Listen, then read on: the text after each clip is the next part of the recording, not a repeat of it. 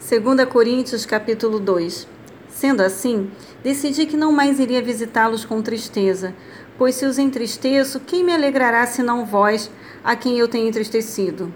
Escrevi como escrevi para que quando eu for não seja amargurado por aqueles que deveriam alegrar-me.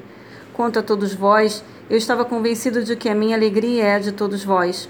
Porquanto vos escrevi em meio a grande aflição e angústia de coração, e com muitas lágrimas, não para constrangê-los, mas para que soubessem como é profundo o amor fraternal que alimento por vós. Se um de vós tem causado tristeza, não tem entristecido somente a mim pessoalmente, mas em parte, para não ser severo demais a todos vós. Assim, a punição que foi imposta pela maioria a essa tal pessoa é suficiente. Agora, todavia, deveis perdoar e encorajá-lo para que não seja dominado por amargura excessiva.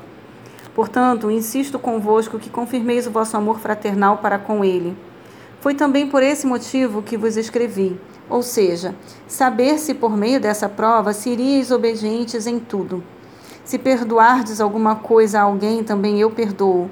E aquilo que perdoei, se é que havia alguma falta a ser perdoada, perdoei na presença de Cristo por amor de vós, a fim de que Satanás não tivesse qualquer vantagem sobre nós, pois não ignoramos as suas artimanhas.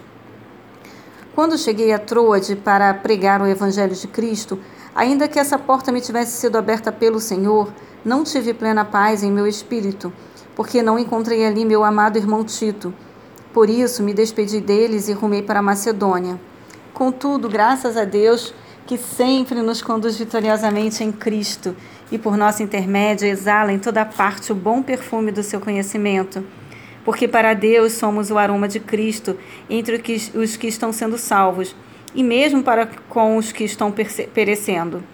Para estes últimos somos cheiro de morte para a morte, mas para aqueles outros a boa fragrância de vida para a vida. Mas quem são os que estão capacitados para estas verdades?